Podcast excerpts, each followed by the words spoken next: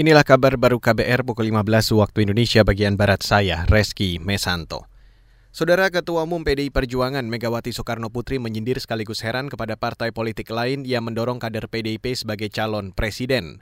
Meski demikian, Megawati tidak menjelaskan partai politik mana dan siapa kader PDIP ia sindir itu. Jadi jangan deh, apa ya, mau kerja dulu baru gegap kempitanya itu loh ini yang saya mikir kok gegap gempita. Ya itu terus enak wae terus nggak pamit-pamit ngono kok terus njupui wong saya. Ih enak wae. Nggak mau nyebut saya. Hmm.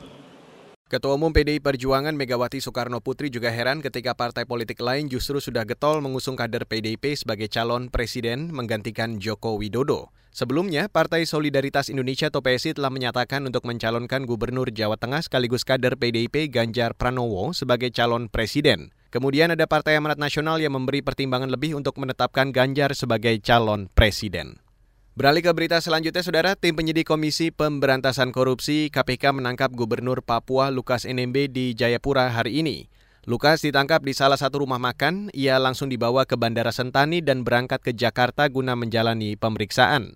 Kapolres Jayapura Victor D. Makbon menjelaskan penangkapan Lukas NMB bagian dari upaya penegakan hukum yang dilakukan KPK.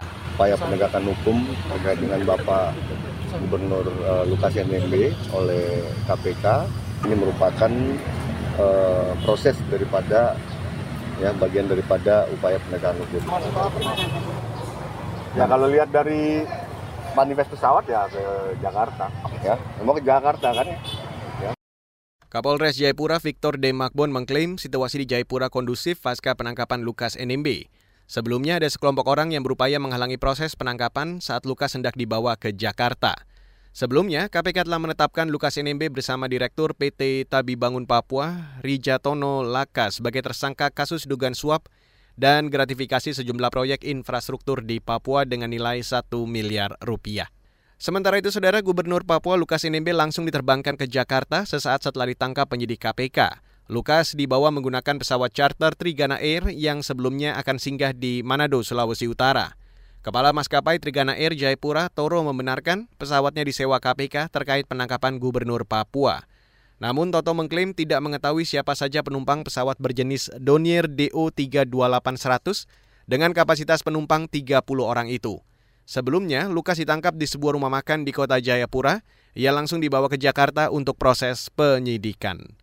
Demikian kabar baru yang dipersembahkan oleh KBR. Saya Reski Mesanto.